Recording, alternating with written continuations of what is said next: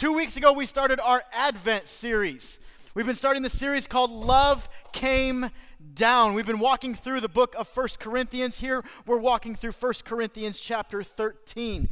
Uh, and so two weeks ago, our senior pastor, Randy, started our series by talking about verses one through three, where he turned up the dial of talking about how Paul is, is leaning into how all of these gifts that God has given us are meaningless if we don't have love. Last week, Randy talked about how we are to be responding to the nature of love, right? Verses four through seven, right? Love is patient, love is kind. You guys remember that, right? Well, this week we are going to dive into First Corinthians chapter thirteen, verses eight through twelve. So if you have your scriptures, that's where we're going to set up camp for this morning. If not, we've got it up here on the screens and for your screens back home. This is what God's word says in First Corinthians chapter thirteen, verses eight through twelve. Love never ends. As for prophecies, they will pass away. As for tongues, they will cease. As for knowledge, they will pass away. For we know in part, and we prophesy in part. But when the perfect comes, the partial will pass away. When I was a child, I spoke like a child, I thought like a child, I reasoned like a child. When I became a man, I gave up childish ways. For now we see in a mirror dimly, but then face to face. Now I know in part, then I shall know fully, even as I have been fully known. We've talked about the importance of love. We've talked about the nature of love. This morning, I want to talk about the permanence of love. So here's our on-ramp. Here's where we're getting onto the road, heading towards the permanence of love. This is our big idea for the morning. The permanent love of Jesus is far more important than the partial gift of the follower. The permanent love of Jesus is far more important than the partial gift of the follower. The constant love of Jesus should be our example, should be our foundation, should be our cornerstone. It should be our focus. It should be our focus each and every day. But what happens is we end up paying more attention to our gifts than to the gift giver. We spend more time developing our gifts than we do developing our love. I have a lot of books upstairs in my office. I've got several books that help me kind of develop these gifts, right? You've seen these books on, on making your strengths stronger, right? I've even got a book that tells me what number I am. Not really uh, in the know with all of that stuff, but it tells me what number I am. That's supposed to tell me how I communicate best to others. But here's the thing. All of those things, as good of resources as they are, if I don't have any love, then they're worthless. The Corinthians struggled deeply with this. I mean, they, they used their gifts as, as a status symbol for themselves, to put themselves up on a pedestal. They didn't use their gifts to build an altar so that they could sacrifice their gifts to the Lord. No, they made their gifts a pedestal to raise themselves up so that they could look over the tops of everyone else. They would walk around, I have the gift of knowledge. Or I have the gift of prophecy, or I have the gifts of speech and tongues. And Paul is really saying here, whoop-de-doo. If you don't have love, you got nothing. He's, he's essentially saying, do you have the virtue of love, though? You're missing it if you don't. Has the permanent love of Jesus overtaken your heart? See, gifts are given so that Christ can be exalted, but the Corinthians spent more time exalting their gifts and themselves than exalting Christ. The permanent love of Jesus is far more important than the partial gift of the follower. And I believe in our scripture this morning, Paul lays out three huge, life-altering statements here about Jesus' permanent love. The first one, Jesus' permanent love completes. Let's go to verses eight through ten. Paul writes, love never ends. As for prophecies, they will pass away. As for tongues, they will cease. As for knowledge, it will pass away. For we know in part, and we prophesy in part. But when the perfect comes, the partial will pass away. Did you hear it? Did you, did you hear how Jesus' love completes? You see, Paul starts out continuing his conversation on love. And it's it's kind of odd if you read through First Corinthians like, like a full letter written to you. Like you read through it and there there's chapter twelve is all about spiritual gifts. And you're in it and it's like we are we are one body but many gifts, many parts, many moving things, but we all work together. And then in the middle of his explanation on the gifts, he dives into love. He continues that conversation here when he says love never ends, but let me tell you what does end.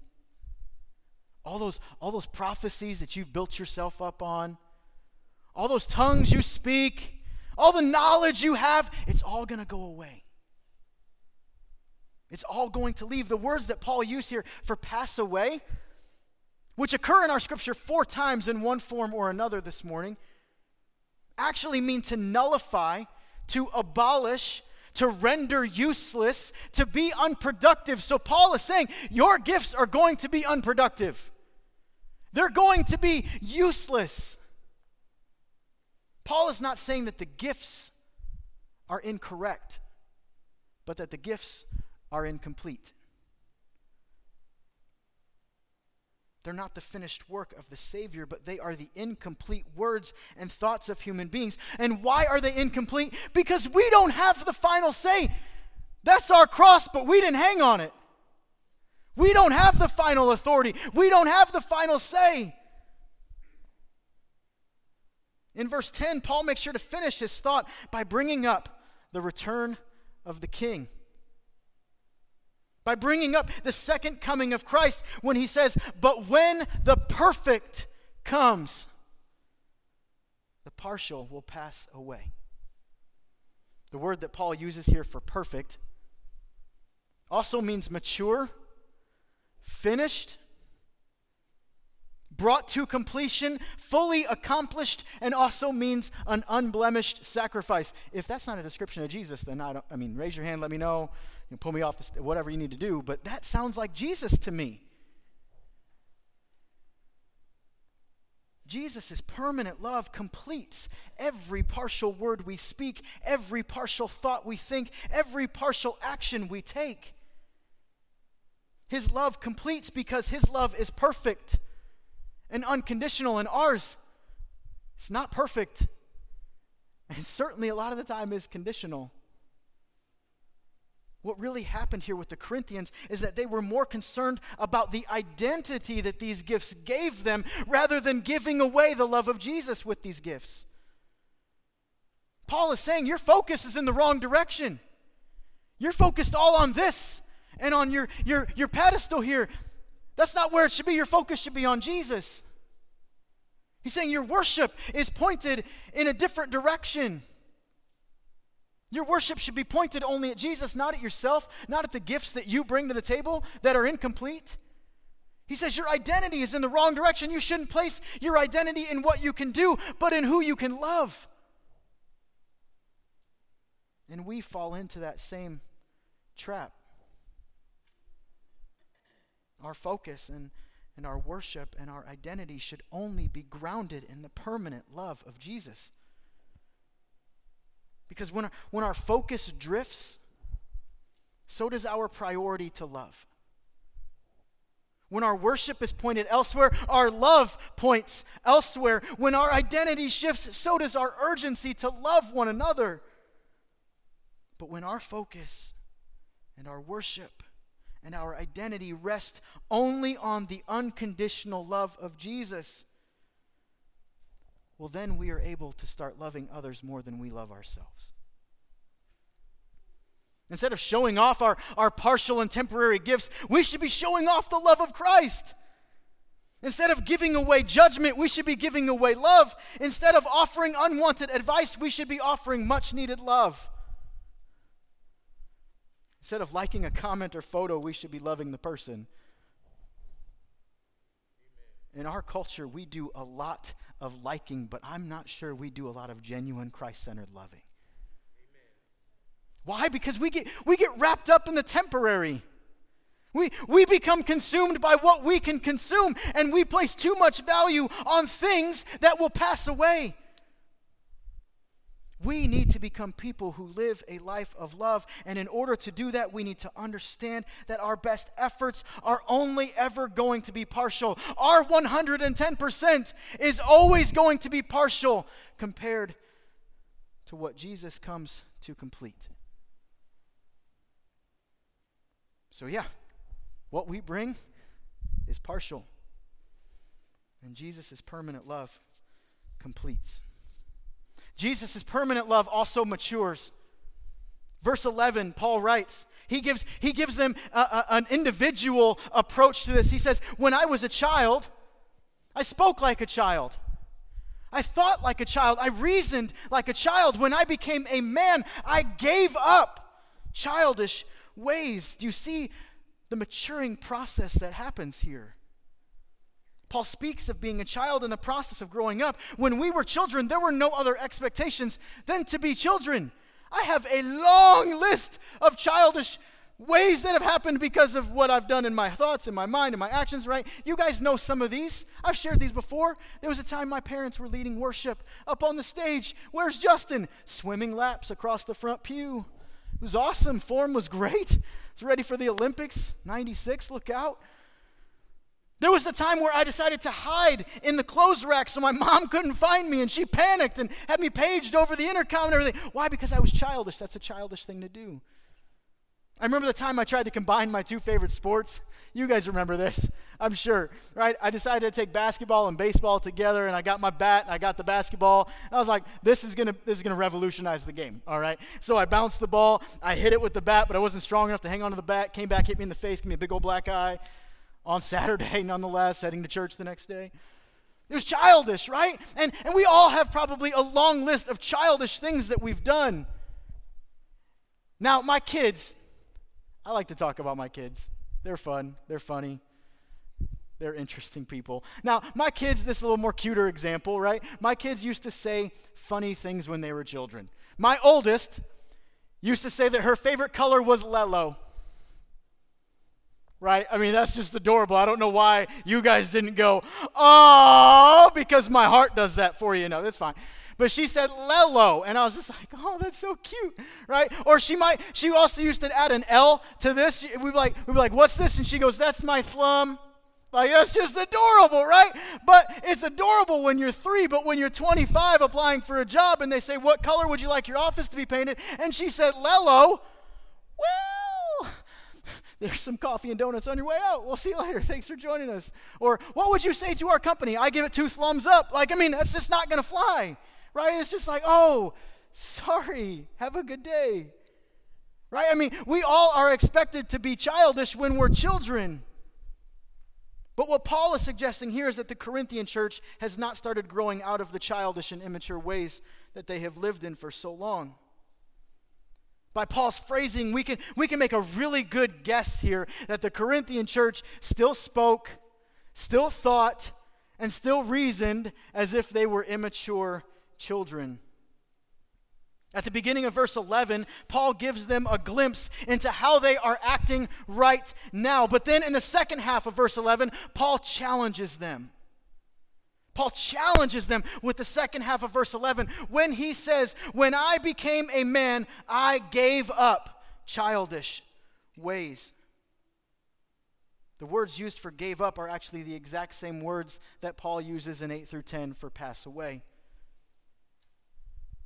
So Paul is telling the Corinthians to nullify, to, to abolish, to, to, to render useless their immature attitudes and stature and identity that they have built their lives around. And I think it's important to note, because of the verb that Paul uses here, childish and immature ways do not simply pass by because time passes by. We don't automatically become more mature. No, it's a process. There's, there's sacrifice happening here. When Paul says that he gave up childish ways, when he allowed them to pass away, it's, it's actually another word for setting aside. right? Like it's it's like there's an important task in front of you, right? For me, when I'm, when I'm preparing a message, when I'm writing sermon stuff on my screen, on my computer, I, I have to shut email off or I'm just completely distracted. I have to set it aside so that then I can focus on where I need to go, where my mind needs to be. So it made me think of this question: have we set aside immature ways, or have we simply set aside love? Have we allowed our immature habits to overpower and overrule love? Have we given in to what we should have given up? In order to move on from maturity, we must set aside our immature mindset. We must set aside immature actions. We must set aside immature words and love others to the extent that Jesus loved us. I can't believe we're three weeks into a series and we've not heard from Bob Goff yet, but Bob Goff writes in his book, Love Does. If you've not read it, it's fantastic. He says, the kind of love that God created and demonstrated is a costly one because it involves sacrifice and presence. It's a love that operates more like a sign language than being spoken outright. I love that. You see, a love that is mature requires sacrifice. It requires presence. It requires patience. It requires action on our part. We must be willing to set aside our immaturity that Satan loves to stir up inside of us and embrace the love that Jesus has exemplified for us. The largest evidence of immaturity in the Corinthians was their dedicated was their dedication to their gifts.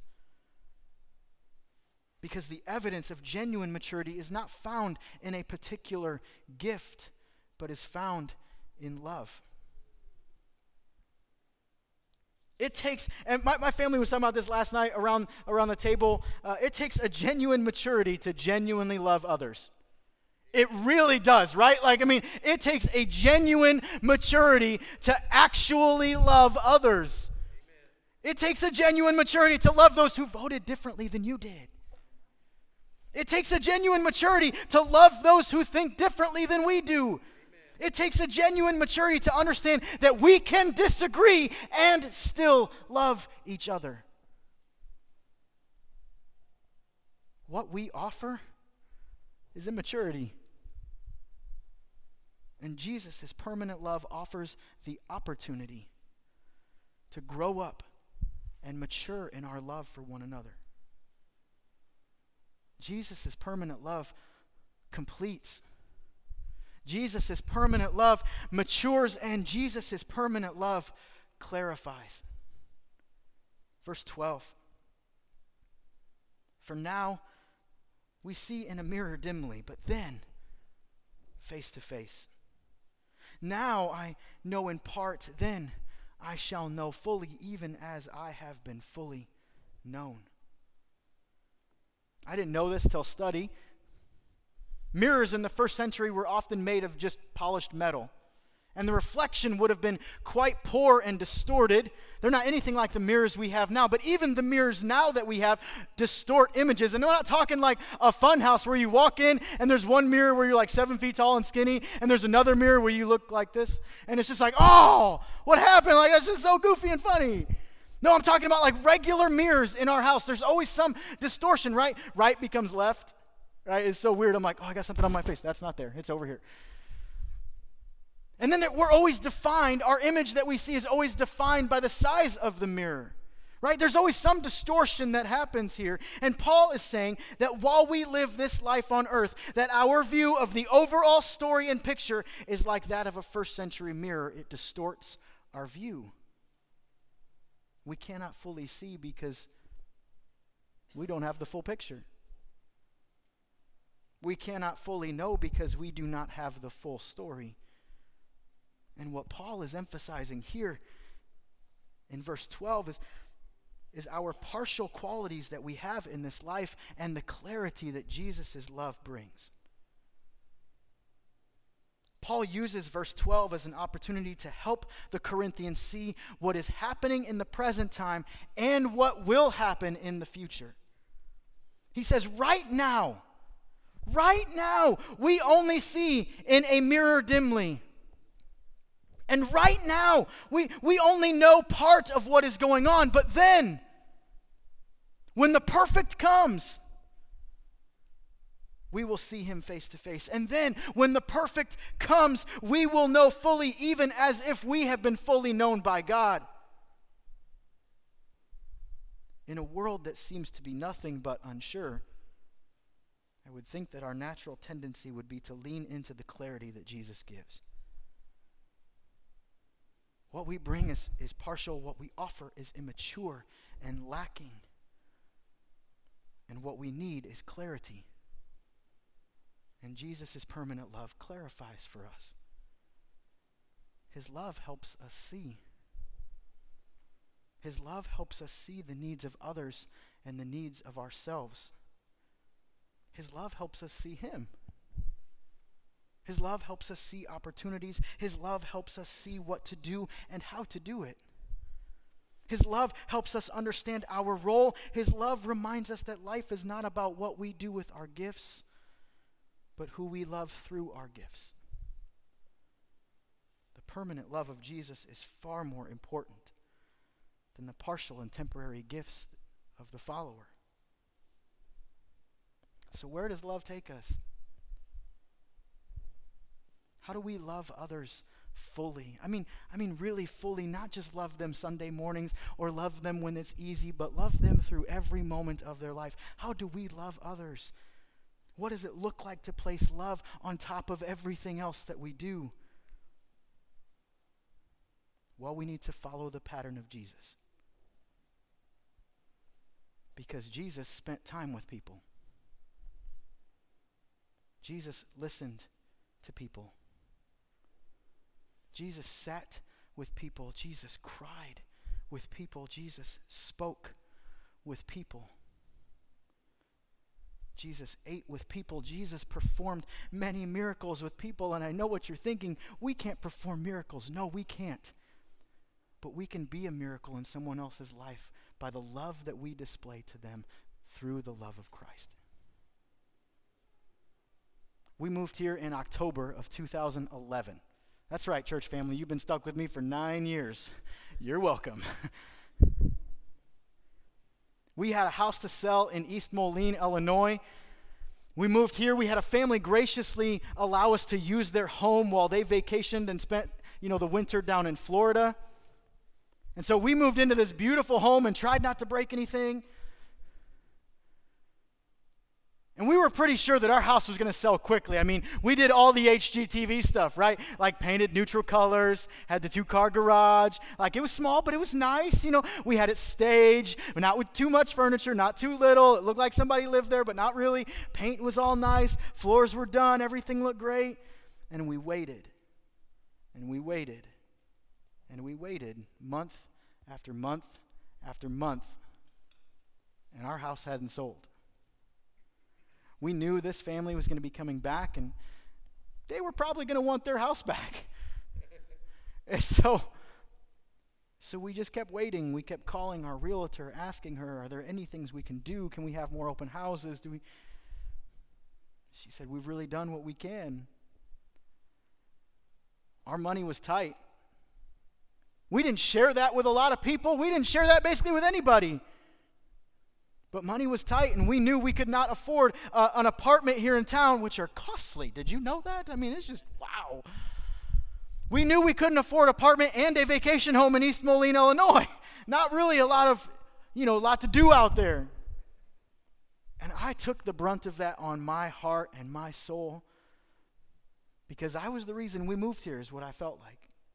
I felt strongly and passionately that God was moving us here for me to step in and, and be the children's minister. I've never done that before, and you guys graciously welcomed us in for me to mess that up time and time again. I felt so strongly that God was calling us here, and in those moments, I felt so far from God. I felt like he had abandoned us. He had got us here and then said, see you later. I pleaded with God. I cried out to the Lord. I cried out in frustration. I cried out in pain. I cried out in suffering. I physically cried. because I felt like I couldn't take care of my family. The family was coming back, and we felt like we needed to move out. They were gracious coming back. They didn't kick us out, nothing like that. We felt like we needed to move out. And man, those first months of bills came. And affording a place here and a place over there and everything in between and still needing to put food on the table, things were really tight. And I remember one day, Randy had called me into his office, which was terrifying. Uh, I was like, this is not a good time to be fired. Um, I remember going in and sitting down. It was back when his, when our offices were over here. And I sat down, and he said, there was somebody in the church family that wanted to give you a gift, but they want to remain anonymous. And I said, okay. Generally, when somebody offers a gift, it's like cookies, which I'm very excited about. And he gives me this really ugly bag, uh, and it was like the green and white Charlie Brown stripes on it, had some purple tissue paper on the top of it, and he said they wanted to remain anonymous, so if, if you want to write a thank you note, you just give it to me and I'll, I'll make sure they get it. And, and I took the bag and I opened it, and um, I did this first service too. Um, there was four hundred dollars in cash in the bag. And four hundred dollars in cash was going to cover half of our rent here in town. It was amazing. I don't know who of you did that, but nine years later, I'm still telling the story of the miracle that you were in our lives through the love of Christ in yours. We did sell our house eventually after it being on the market for seven months. But I firmly believe that God was waiting on me to fully trust. And he was nudging someone, maybe in this room, to be an agent of love to my family. Paul is not telling us to perform miracles. Paul is simply telling us to love. Because love never ends. So my question for us this morning is this.